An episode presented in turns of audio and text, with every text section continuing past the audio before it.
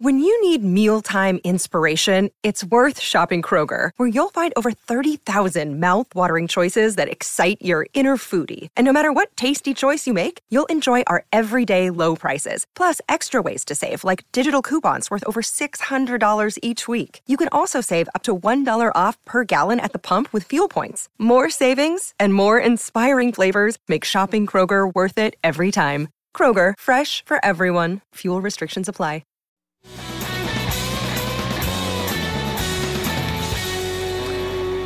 Outkick 360, hour number two, across the Outkick network, and with you if you're watching on YouTube, on Twitter. We appreciate it. And uh, if you're listening post show on the podcast, a quick reminder you can download the podcast wherever you find your podcast. Just search out Outkick 360. And uh, also follow us on Twitter, on Instagram, at Outkick 360 for more content, content and, and information on the show. J.K. Dobbins uh, with a bad injury. Uh, we're Two players collided on his leg. Um, he's carted off. Knew it wasn't good initially. Turns out to be a torn ACL. He's done for the year. Uh, this throws a wrench, a big one, into the Ravens' run game. Uh, when you consider what they were planning on uh, versus what they have left, because they have Gus Edwards, who they had last year. He's back.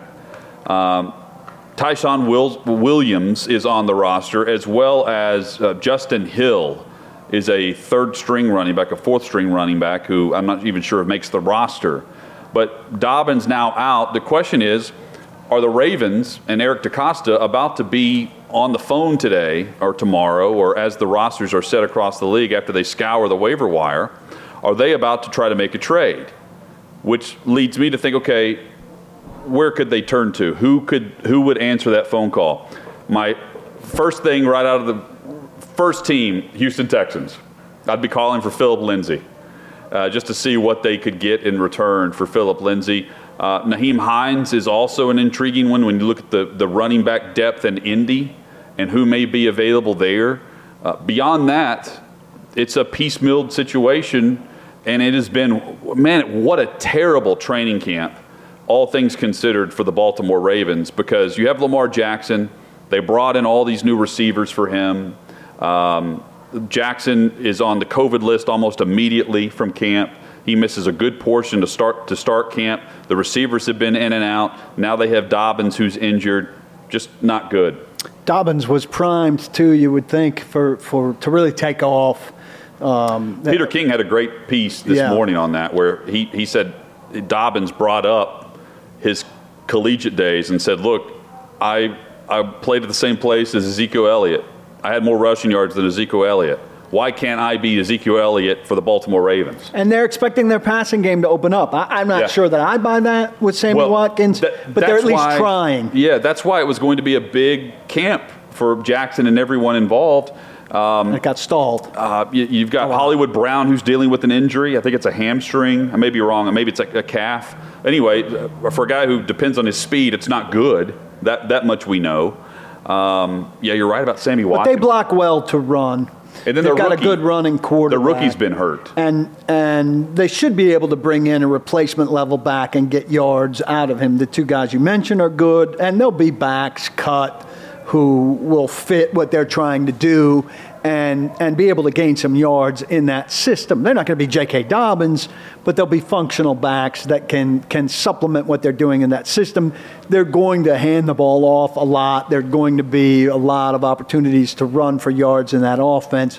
They're hoping to back people off with the, the receiver uh, situation having improved with Bateman, with with Watkins. Hurt. Bateman's hurt too. They've had a lot of injuries. Hopefully for them, they're getting them out of the way. I'm not a big Baltimore believer. I think they'll have a good regular season. I think they'll flame out in the playoffs probably, as they've done two years in a row. They're going to break through eventually, you would figure, but. Um, you know, very untimely injury and makes the case for not playing your guys. Like every time a big guy goes down, does. It also feels much worse because the Ravens have a really good roster and they have a quarterback who's really not good at passing. There's just something bigger about this injury. If J.K. Dobbins, who's a very good player mm-hmm. and a good running back, goes down in any other, if he's on any other roster with a quarterback that's proven themselves to be an elite passer, I, I give this a well. That that's a loss, but they'll be okay. Like you said, Paul, you know, they'll find another lead. runner to put in there, and it, they'll be fine. It's not a desperate situation. You don't need to go make a trade, but because that Baltimore offense is so predicated on the run game, the two running back system with the quarterback running the ball, also, this feels like a crushing blow to the Ravens.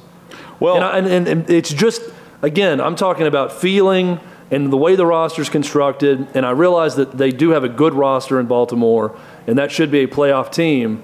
This feels much worse for them, though, than it would be for other teams. I, I Am I off there, or do you guys agree? Well, I I agree to some extent. Part of this, though, is because I would buy in if it's any other team other than Pittsburgh or Baltimore. Pittsburgh and Baltimore always find a way. Eric DeCosta, as the general manager since taking over for Ozzie Newsome, is 26 and 9 as the GM. Um, he inherited a really good situation, but he's also added pieces around and restructured an offensive line a bit, um, brought in pieces defensively as guys move in and out, drafted J.K. Dobbins, has tried to retool the, the, the wide receiver corps some. Really, it comes down to is Lamar Jackson going to be more of a true dual threat than just a single threat quarterback running the football?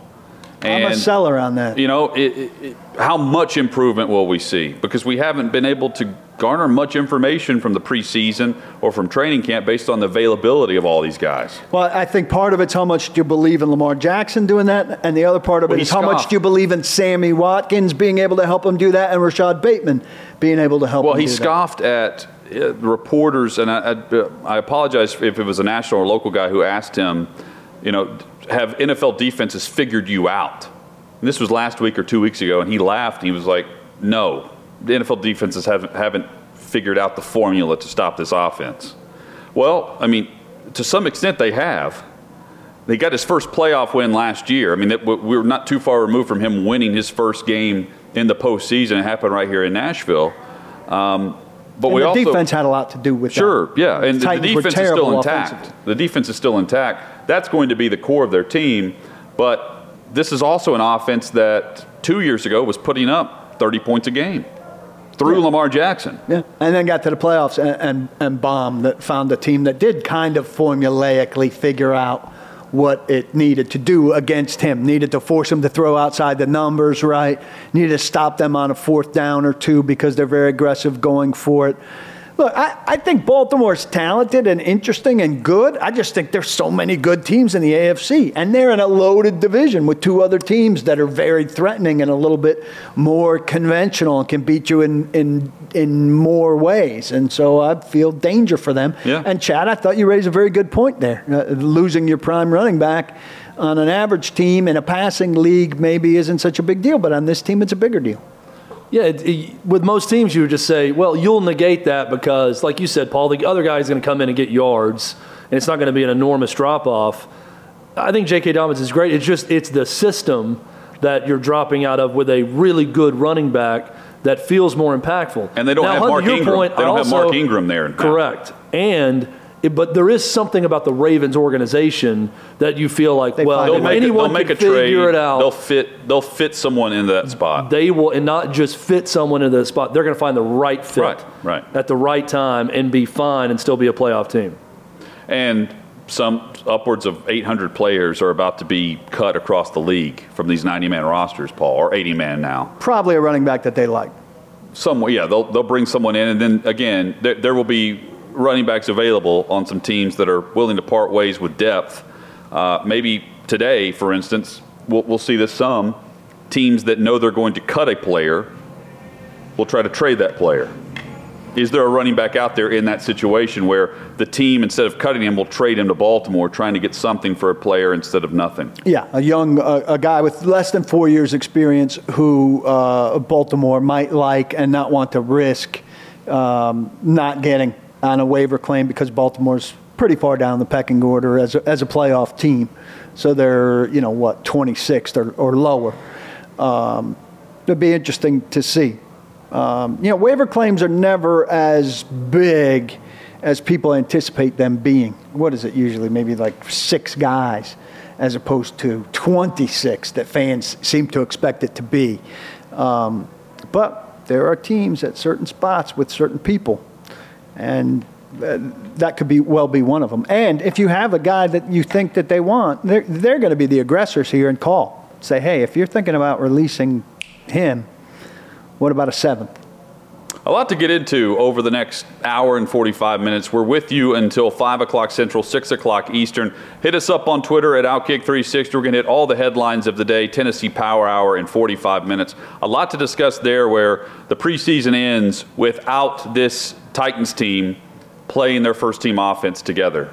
Meanwhile, you can say, well, the, the plan was not to play Ryan Tannehill, and he wasn't available because he's on the COVID list we did see Patrick Mahomes and Josh Allen both take the field in preseason game number three with their respective offenses. It was important for Kansas City to play their starting offensive line and have Mahomes protected by three rookies in the starting lineup for Kansas City. Meanwhile, everything hinges on Allen in Buffalo, and he took snaps for that offense. The two top teams in the AFC going into the regular season played their top talent. The Titans did not, and we'll compare those decisions, some that were available to Tennessee, others who were not, and whether or not it ultimately matters in a couple, a handful of days, uh, less than two weeks, as the NFL season kicks off uh, a week from Thursday with Dallas and Tampa Bay kicking things off at Raymond James Stadium. One nugget out of Nashville where they're trying to get COVID under control uh, amongst a lot of vaccinated people who are testing positive. Nate Davis, now, who's missed a lot of practice, their right guard, mm-hmm. has been added to the COVID. Uh, COVID list.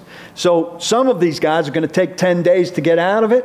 That could be a starting right guard. If he takes 10 days to get out of it until he's officially non contagious, that goes into the practice week for their season opener. And the Titans could have some guys now who in this little COVID thing they've got going out is no longer a little COVID thing. It's cutting into practice time for their season opener. And two, he could also get two negatives in 48 hours and be back. And right now, that means two starting offensive linemen are on the COVID list here in Nashville with Davis and Ben Jones also on the COVID list. Both of whom have also been hurt and missed significant camp time. Uh, coming up, Chad, have you ever heard of Bishop Sycamore High School? I'm pissed off, Hutton. I, am irrationally angry about this story, and I was uh, angry the moment I read the headline and started to read what the story is about. And there's only one side of this to be mad at. And I'm going to explain what side that is when we come back. Outkick 360 rolls on across the Outkick network.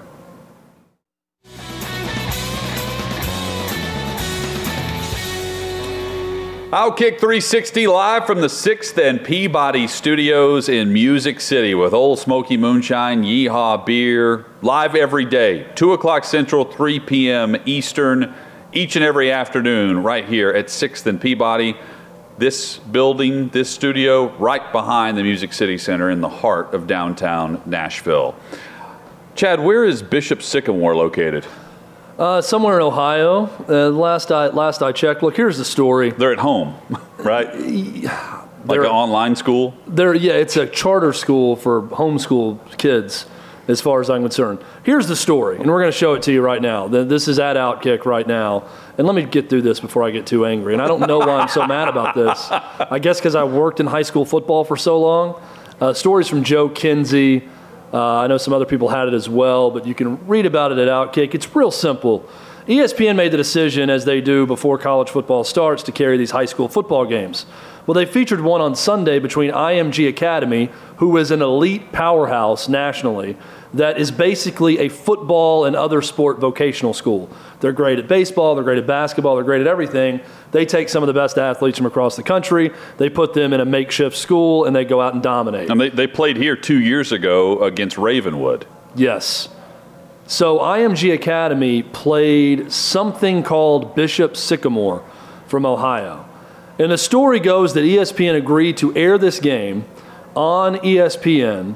And during the game, Tom Luginbill, who is the color analyst and a long time, get this, high school recruiting scout expert, is confused because Bishop Sycamore, they could not confirm the D1 recruits that were on the team. And about 10 minutes left in the second quarter says he now fears for the safety well, it was 30 to nothing. of Bishop Sycamore because of how bad they were yeah. and how bad they and look next depth, to IMG their lack of depth. Academy. It ended up being a 50 point blowout. Now, ESPN is bemoaning that the coach lied to them and scammed them into covering the, into carrying this game. They were duped.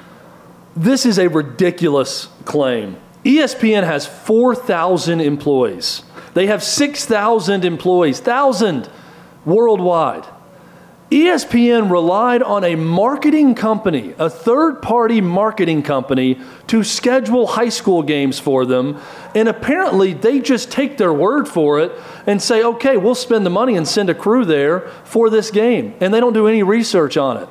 Of the 4,000 ESPN employees, there's a saying that goes, if you see something, say something. Not one person could put Bishop Sycamore, Ohio football into the old Google machine and see that they were 0 6 a year ago and average losing by 33 points per game. And that maybe this is something we shouldn't do. Well- Tom Luginbill, college recruiting expert, couldn't look at that game and see his schedule with ESPN before it happens and say, guys, why are we going to watch IMG Academy play a team that went 0 6 a year ago? And also, they claim they have D1 recruits. I'm not seeing anything on the old internet that says they have D1 recruits on this team. This is a total failure by one side of this. ESPN, this is a mammoth company that decided to send their cameras to a game to watch a complete blowout, and then they claim halfway through the game, guys, uh, we didn't get a complete roster from them. We may have been duped into this. Ridiculous. Act like you care about something instead of allowing a third party marketing company to schedule a game for you. It's awful. Shouldn't the recruiting expert, just in glancing down the roster, say, well, I don't recognize any of these names, so I don't know who they're being recruited by at the D1 level? Well, it, it, it was, to me, it was a glaring, like he was screaming uh, that he's upset over being duped. It's also a glaring admission, without saying so, that they showed up to call the game without doing much prep Yes. uh, involved here. Also, a quick Google search would also allow them to know that Bishop Sycamore played a game Friday night and then turned around and played yesterday. Within 48 hours, they played IMG Academy on ESPN. Now, I do almost want to go back and watch this broadcast start to finish to see like when they start to say, "Boy, this isn't what we thought." Are they getting names wrong the whole time because they didn't give them the accurate roster? It- doesn't matter though because all it took for this not to happen was to one search and say, "Guys, this is not going to be a good game." I know we want to get an IMG Academy game, but they're, they're playing better teams as the season goes on. We could go somewhere else. I saw where Oakland played a game on, on ESPN over the weekend here in Murfreesboro, locally in, in, in Middle Tennessee. They could have done so many different things other than airing on ESPN a scam game. What does that say for ESPN and the care in which they go about putting out a product? And if you're Tom Luginbill, and I didn't even bother to look up who the play by play guy was, whoever this is, at what level are you just taking paychecks and doing nothing? Well, he was good, the play by play guy. In what I heard, the initial tweet I saw was somebody giving him credit for calling out his own company, saying, uh, because uh, the clip somebody recorded off TV was him kind of saying, like, I don't know what we're doing here. This team is not on equal footing. Uh, we were told, you know, now I'm with you on your overall complaint, Chad, but he was saying we were told this team had, you know, Division One recruits, et cetera, et cetera. What I'm seeing here indicates that is not the case, um, and you know, I, I'm I'm, unco- I, I'm basically him saying I'm uncomfortable with what I'm watching and what I'm seeing developing here. Now, whether he did his prep before that or not, I give him credit for saying on ESPN's own airwaves this isn't a good development, what's going on here, for which he probably takes some backlash, me knowing how but he ESPN doesn't have the works. right to say that unless he typed in Bishop Sycamore in Google and told his bosses that beforehand. I mean, he's clearly part of the problem. And here's the problem people just take checks and they don't do anything in return. They're, yes, sir. Yes, ma'am. Yes, sir. Yes, ma'am. I'll take your check.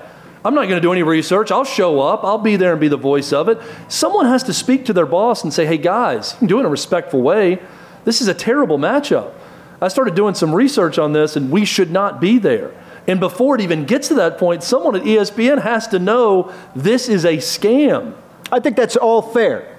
But having not done that, when you get to that point, still takes uh, something to, to say on ESPN Air what he said on ESPN Well, Air. look, maybe I'm, so I give him some Maybe I'm overly emotional about this because I spent years covering high school football and know the level of work it takes to do your own research on teams. Yeah. Because coaches don't help you out a lot of times. Schools won't help you out. There's not accurate information everywhere. sure as hell should be it helping pisses if you're me off that someone at ESPN that relies on interns and production assistants and everyone else to do their job for them doesn't have the foresight to do a little bit of research on their own and figure that out. And who are the production assistants and the executive producers and everyone else that's a part of ESPN's high school football package that allows this to happen? I think that's all fair. Someone should get fired for this.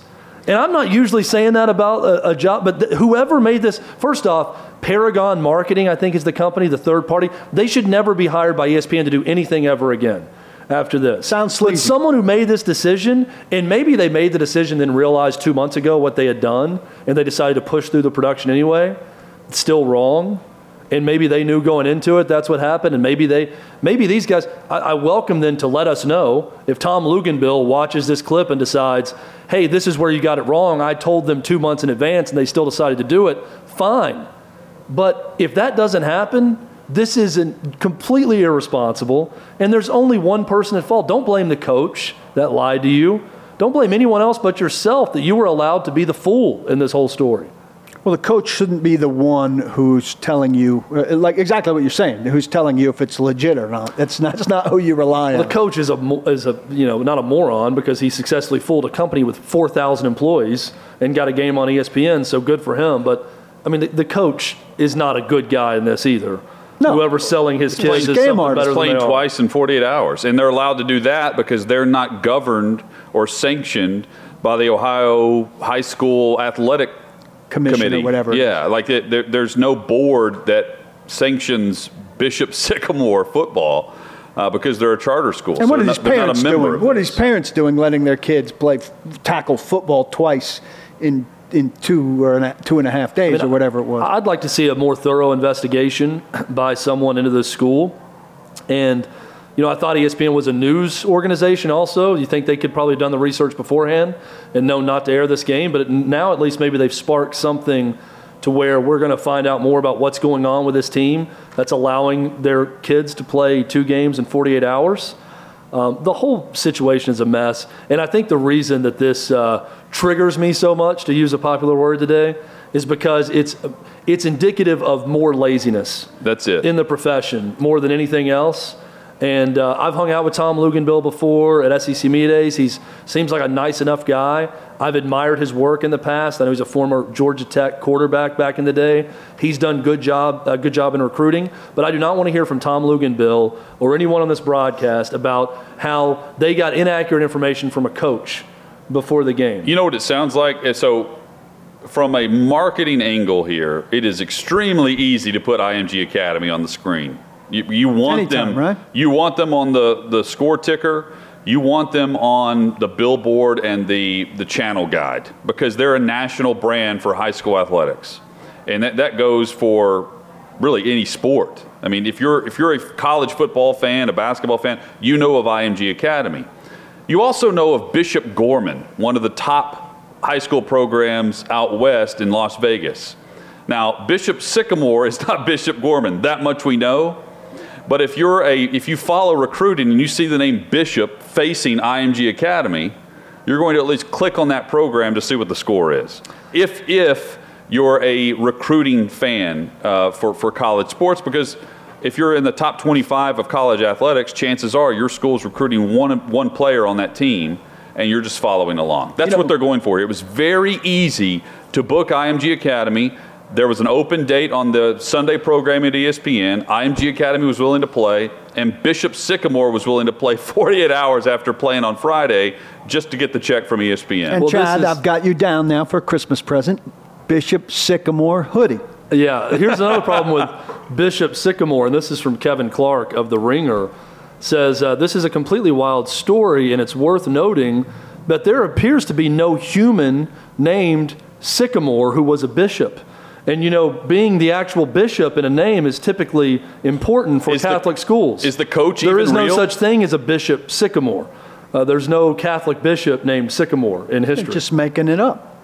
Is I mean, it's a pretty good operation for a made up. We had a fake high school game at a previous The show. Lene that we Kukua game of the week. This is the type of fake name I would come up with. Uh, is a bishop sycamore not, bill- not I being would ring it and Catholic and not knowing the names of all the bishops, I wouldn't know that that's not actually a bishop. But this school not only did that, so not only of the 4,000 employees that are supposed to know football at ESPN didn't know this. Apparently, all the Catholics that Okay, work at so ESPN didn't know there wasn't a bishop This was called, which well, is even more You're not going to know all the bishops. That's like knowing all the priests. There's a lot. But here's the question: That we called it the Lene Kakua High School Game of the Week. He gave me three games in Tennessee. I don't know most of the outlying areas or some of the inlying areas, and I would have to identify which of the three games was real. He would give me a little description of, you know, Bobby Jones is coming off his 300-yard passing game. So had I judged this game fake, would I have been correct? Uh, yes, I think by the rules you would have been correct. But uh, We would have to no, have gone back The game actually amended. happened. The game was actually on a schedule. See, so it's it happened. difficult. This is just the sort of game we were looking for in that contest. I, I just, I, I'm really, I think, sick and tired of laziness. Sycamore and time. at certain times, and I, I feel like um, a job of that level should be taken more seriously because ESPN is a big job, and when you are on ESPN in a job like that, you can't look at it like, oh, I'm calling some little high school game. You're Right. doing a job for ESPN. You get to be. This is more of the the privilege part of it, right? I'm allowed to be on television calling a game. I would hope you would take your job more seriously because I know plenty of people who call high school football at, at different places all over the place that are just as good or better than these broadcasters at times that would love to put forth the work and effort to call a high school football game on ESPN. And when I see people that are lazy and don't do their research on it, it really makes me mad because I know of other people that would love to have that opportunity on, and that goes for any network that's covering uh, high school football. When I see laziness this level, by and this is not just on Luginbill and the play-by-play guy, this is on multi levels of ESPN that this allowed to happen. When I see that level of laziness and thoughtlessness, it bothers me because I know a lot of other people would kill to be in that spot. The SEC today announcing their COVID cancellation policy going into the season. Of course, Tennessee opens the season this Thursday. We'll be live from Knoxville and details on that coming up. Uh, the SEC says if a team can't play because of COVID, that team will suffer a forfeit loss. However, if both teams are unable to compete because of COVID, both teams will suffer forfeit losses. And just to go into more detail here, and Chad hit on this a bit last week. That's crazy. Um, any direct financial loss on part of the school that was able to play uh, a canceled event may be sub- submitted for consideration for reimbursement subject to approval of the SEC Executive Committee. And if both teams are unable to compete due to un- unavailability of participants, both teams shall be deemed to have forfeited the game with a loss assigned to both teams applied to the conference standings. So uh, that's huge here as well. Uh, and also the the penalty of the monetary aspect of this, Chad, is also glaring because of the TV contracts that are involved, so many games guaranteed for these networks. If you're the school that prevents the full schedule from happening, you're going to owe the SEC some money. They're going to take that money out of your allotment, whatever that the equivalent is for that game on the schedule. That's wiped away. They will take that out of your check that the SEC gives the member institution. Um, do we want to talk about this now or after the break? Because Hit I, it now. I've got, Do I've we got a think lot of this thoughts. holds if Alabama is one of these teams and Yes. a loss in Alabama's Well, column okay, keeps them out of all the right. national championship picture? Good, good question, Paul. Alabama's got one player that's not vaccinated in their whole roster. Yeah, but you can still have this going on like the Titans do right now. Right. Thank you. Thank you for bringing that up. Yes. Then how is that right? It's not. Well, the difference. Then why are we doing? Okay, Well, I think you should have But here's the thing. I don't this think is- either team should get a is what loss This is what teams- bothers me about it. The push to vaccinate everybody, it- because we want to have football. Vaccinate because we to have football. Well, vaccinations aren't causing you to have football. Josh Heupel at Tennessee announced that he's got over 80% of his roster that's vaccinated. Tennessee, by vaccination, will never have to cancel a game because of that. They will have 80% of their roster that's vaccinated. So if you're going by vaccinated players, they're never going to have to forfeit a game. But because you can still get it, if they're going to test, even if you feel like you could go out and play if you're vaccinated and have it on Saturday because you're treating it just like a, a cold and you would play with Or that. you have zero symptoms. You have zero symptoms or, or low level symptoms. I mean, people play with low level symptoms and sick things all the time. Even if you wanted to go out there and play, they wouldn't let you. So, how is that the kid's fault? How is that the school's fault? So now we're going to take a hardline stance. Hey, Alabama, you got all but one person on your team vaccinated. Hey, Ole Miss, 100% of your team is vaccinated, but because they went to a party and some other kid got them sick and they still got it and ran through the whole team, we're going to punish you and you're going to forfeit because of that?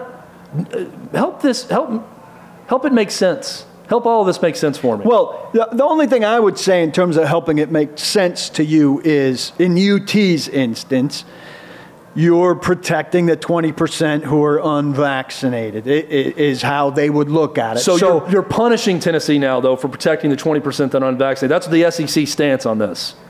Technically, yes, right? So, but if you're Alabama and you have one guy who's unvaccinated, or if you're the, uh, you know, take it to the NFL where the thing might be different, but if you're 97 or 98% vaccinated, then it doesn't make much sense because the whole operation is keyed around the two guys who aren't vaccinated. That's who you're protecting. That's why I say if you could just get everybody, if you have 100% vaccinated, then I say there should be no concern whatsoever and you should be allowed to do whatever you want. I agree. Because there's The nobody in your is- locker room that you're protecting. But the problem is they're testing the vaccinated players once a week. well, at that point, you shouldn't be testing I agree. Uh, well, certainly not We in an agree you. NFL locker room where it's insulated. On a campus, I can understand. What are the SEC campuses where everybody's got to No, be I- vaccinated? in that regard, I wouldn't have a concern. I think of the age and the vaccination status. I mean, unless you're symptomatic, you shouldn't get tested, period. I, I would agree. We all might have had it, right? Sure. Yeah. But I, I don't know. I mean, I don't Right, either. because we haven't had symptoms. right. And, and I don't know these- why it's a concern if you haven't had symptoms except s- protecting somebody else who's chosen not to get the vaccine. And at, at that point, I, I look, I don't want to get somebody else sick or seriously sick, and I'd like to do what I can to prevent that, but at that point, it's on them. I think so much of this too is just no one wants to back away from their prior stance. And a lot of these protocols and the push for vaccination across not just pro sports but college sports is predicated on getting vaccinated will prevent um, widespread breakthrough infections. So you get vaccinated, you're not going to get it, right? You may get it, but it's not going to be Not a gonna be problem. bad, not gonna send you to And it's, that's still the case, right? You get it. Odds are you're not going to have any severe symptoms. You're not going to be hospitalized, which is a good thing when you're vaccinated. But they weren't allowing for breakthrough infections. But now that we're seeing breakthrough infections, they're not coming back off that stance because the NFL is saying, well, now we need to go from every two weeks to every one week. And I, I'm seeing that I'm thinking this is insanity. Or even more Because it's like you're trying to cancel your sport, your own sport at that point. It makes no sense. And I don't know of, I mean, let's take Auburn as an example since we're talking SEC. Auburn is a a place where you've got the head coach who, let's face it, he's anti vax. He's not saying it outright, but he's saying it in every other possible way that he's not vaccinated. He has to wear a mask. He got COVID 19. He's not vaccinated. and He's saying he's never going to tell his guys to get vaccinated, right? That it's their choice. I would say even Auburn's probably at worst at 70% vaccinated. Auburn could still play games based on vaccinated players if you weren't testing the vaccinated. But now that you're testing the vaccinated, it's no holds barred. Everyone is in jeopardy of missing a game Well, so based the- on an outbreak. The question is, how often are the vaccinated players getting tested? Um, and the 85% threshold that was, you know, thrown out there at the SEC media days. Do we know in college? I, I've read different opinions. and It's conference to conference, uh, but you know, different places say it's weekly during the season. Uh, others say it's much more relaxed, uh, but they don't give a specific timetable of when players are tested if you're vaccinated. If you're an 85% threshold in your locker room, uh, the the answer should be you're not tested unless you're symptomatic. Symptomatic. Unless you're showing symptoms of COVID 19, you are not tested because you're setting yourself up for a COVID outbreak for asymptomatic players who otherwise would not have been tested and who are vaccinated to reach the 85% limit uh, that, that the conference has set forth. That, that's the one area that's a very gray area right now with what has been reported through Brett McMurphy and others uh, because they're discussing the cancellation of games and how the, the SEC is not going to move LSU and Alabama to later in the year if uh, something like 2020 happens in 2021. They're just going to forfeit for that team that caused that game to be canceled. But the question is, what would cause the forfeit? Yeah. Is, is it due to vaccinated players testing positive? Sounds if so, they're going down the wrong path. Sounds like. I also think it's very punitive to give two losses, say, instead of like a cancellation or just a, a, a, tie, a tie. I, I don't know. Two losses seems harsh. Here's, here's the one rationale I could think of. This is devil's advocating this. Devil's advocating this is a kid with symptoms or even a pro player trying to make the roster with symptoms isn't going to come forward to get tested which is what mike vrabel did at the start of the titans problem is i have a sore throat and i'm not feeling great. I suspect i might have covid. I'm going to get tested. But if a titans player who's on the fence for their 53 feels those symptoms, what are the odds he's going to go get tested? What are the odds a college kid is going to go in and raise his hand to the trainer and say, I need a test? That's the only rationale for having an every two week test. But then again, if you're going to, you have to know if the guy has symptoms or not. And the only thing you could do is trust somebody to tell you because if one guy has symptoms and 19 don't, they're different. Yes. Well, and it, it went from last year when the Titans had the outbreak, there was a lot of finger pointing from everywhere across the country about, well, they're not doing the right things because they got sick. And then there was a lot of defense, and there should have been from a lot of people saying it's a virus, right? You know, it's going the virus is it's going to happen. People are going to get a virus. That's that's the definition of a virus. It's it's going to spread. At some point, you can't blame the person who gets it. To now, there's a lot of blaming people that aren't vaccinated for getting the virus and then not really talking about the vaccinated that get it and just moving along and being okay with guys sitting out for 10 days, even though they're vaccinated and they have it and they have no symptoms. And we've been put in a very weird predicament from a sports perspective of how we carry out games and how we view the virus because of that. Because I think that people went into it with a false pretense that getting vaccinated was going to prevent you from getting the virus and everyone's going to be okay, to now we're seeing, even though you're vaccinated, people are still getting the virus widespread. I'll also ask this question like, how many people haven't had it at this point in sports that are around a large number of people all day, every day? When you combine last year and now, mm-hmm. I mean, that percentage has to be going down to people who don't have natural antibodies from it, from getting it, either vaccinated or unvaccinated. I just don't know how you pinpoint the, the team that followed the protocol set forth by the conference in the offseason not just the off season, last month, set forth last month, that you're now going to institute a forfeiture of games if an outbreak goes through your, your locker room. When these guys are going to class on campus, uh, when you're allowing uh, a, a, packed stadium, you know, it, it just it, it, it, makes zero sense, uh, except on the financial end where they're trying to CYA to make sure that these games get played and covered from the network contractually. And if they're going to have these rules in place, they should have at the very minimum, I don't agree with the rules, they should have at the very minimum allowed flexibility within their schedule to reschedule certain matchups. That's, I mean, that, that, that makes all the sense in the world. They wanted to reschedule LSU, Alabama. You think they wanted to reschedule Tennessee, Vanderbilt last year? No. No. What's their also like? What's their rule about testing out? Is it two negatives in 48 hours like the NFL? It's again, it's conference to conference. Yeah. So we need to know what the SEC's plan is there, and then you'd like some sample size of like, um, and I don't think a common person in America is is is doing that. I mean, you're probably just no. waiting the 10 days until you're not contagious, right? I mean, if I'm a coach in the SEC, I'm advising my team in private to not get tested unless you are on death's door.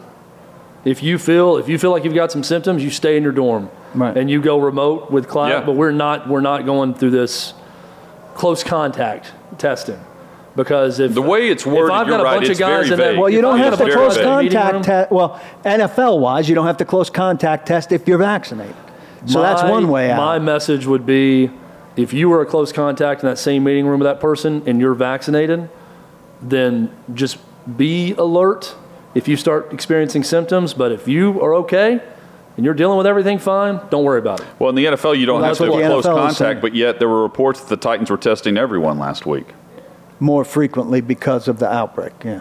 Out- And now, quote unquote outbreak. now you have more players who tested positive that are likely asymptomatic, yes. who are vaccinated, that are on the COVID list and now have to wait at, at the maximum 10 days before they can rejoin the team. Otherwise, uh, underneath the NFL policy, they would not have had to be tested for, Two for weeks. contact tracing because they were asymptomatic. Yep. Round and round it goes. Uh, it is. It's, it's crazy. Um, also crazy, the Mets.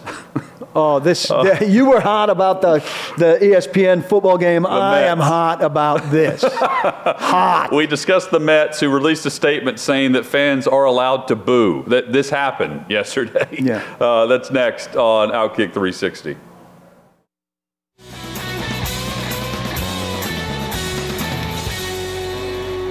Outkick 360 live from the 6th and Peabody Studios in downtown Nashville.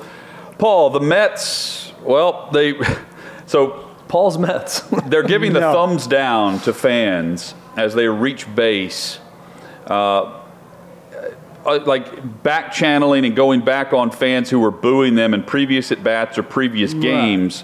And the Mets, through their general manager, had to release a statement stating, in fact, that yes, Mets fans are allowed to boo. That is their right as a ticket holder. They can voice their displeasure however they would like to. They can cheer or boo sitting in that seat, no matter what our players think is necessary or warranted. And we're going to talk to our guys about their gesturing. This, I, I, told my wife last night, if you told me without a name attached that a team was doing this, I would say it's the Mets. this is very Mets like. This is the biggest example yet of the babyfication of athletes in America or in the world. So these guys, Javy Baez, who by the way, I, I believe just played his 17th game as a Met. I think he doubled and he got to second base and he stood there and he went like this. Like, uh, you boo me when I do bad, so now I do well and I boo you. yeah, it's thumbs down to fans who are cheering him for reaching base. Yeah. This is kindergarten logic. You boo me when I do bad. Now, when I do well, I boo you. Get it? Get it? I saw this when my kid was in a Montessori school. This is some of the logic that they would kind of sort through. He's 11 now, he's past it. I mean, g- give me a break. The booing is stressful to them, they say. I mean, have you not had a life as a baseball player up to this moment? Are you unfamiliar with how sports work? People pay money. That money kind of turns into your salary. In exchange for your salary, particularly in New York City, when you do poorly, it's not that much fun. And when you do well, it's great. It's unbelievable. People adore you. It's the way sports work, it's what it is. You are this soft that you have to boo back at fans? I love the visual booing. You know, you can't boo. Yeah, you can't enough. hear me, so I've come So up I'm with an gonna give it a- alternative. a thumbs down when I get to second base. That's the funniest part of this. Uh, the Braves are big winners in all this because that division continues to just collapse around them. Yeah. And the Braves, with their injury problems, really have no business winning that division, but it looks like they're probably going to do that. There's still a lot of time left. Crazier things have happened, but I mean, I think that the Braves, if they go on to win that division, says more about the loser mentality of both the Mets and the Phillies as organizations as it does the Braves being any good team. Also, you're in New York. Like, they're going to boo you when you're very good. Yes. I mean, there's no better, there's I mean, no worse place to do you not lose, hear and there's no just better started. place Like, to I'm win. thinking, like, you're just now noticing this. and don't also- we hear athletes all the time say they don't hear stuff? Like, when I get up to bat, I, it's silent. I'm so focused, I don't hear a thing. Uh, apparently not Javy Baez. He hears everything. What is that? Uh, Yeah. Do I hear a, a bird?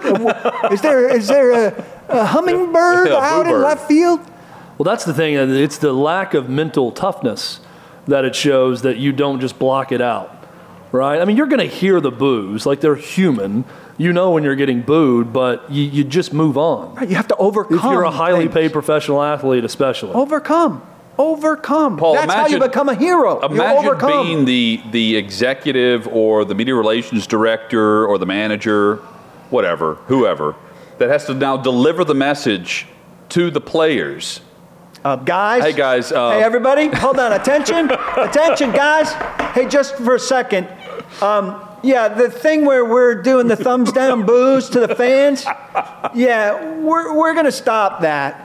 Yeah, and if you're doing that, listen, it used to be the thing that guys really liked was playing time.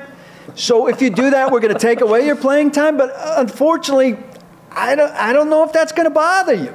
Because it seems like you'd rather not play for fear of getting booed. but we're going to try it. We're going to try it. So if you boo, we're going to sit you.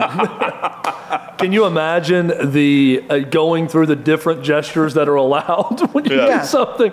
Like you, You can do the eating do this, thing you when can you get eat. the second, or cheer people on, but this Go with the is bat flip frowned if you'd upon. like. Yeah. yeah. yeah. Or you could even Weak. get them to boo louder. You know, like you could do like kind of Right, egg fake them on mocking, like let's want. go, let's get yeah, up in bring here, it. let's go. That's right. Come on, let's go. No middle up. I fingers. can't hear you. Yeah, and just so you know, like if thumbs up are okay, thumbs down are bad, and don't do anything with the finger between these two fingers. Nothing. Up, down, sideways. No. Coming up, we get into the Tennessee Power Hour. Titans preseason games are thankfully behind us as we look forward to the regular season. We saw Justin Fields on display. We'll give thoughts on that. Uh, roster decisions coming up. Uh, the, the, the fan experience at Nissan Stadium continues to be very bad. Uh, we'll get into those uh, topics and much more. And the Tennessee Volunteers and Coach Josh Heupel. It's game week. They've named a starter officially at quarterback. We'll go through the depth chart that was released, the unofficial depth chart that was released today with the media guide. That's all straight ahead in the Tennessee Power Hour on Outkick 360. Hey, it's Jonathan Hutton. Thanks for listening to Outkick 360. Be sure to subscribe to the show to have the latest podcast delivered to you each and every day. And give us five stars. It helps us grow our network and provide you with more great podcasts like this one.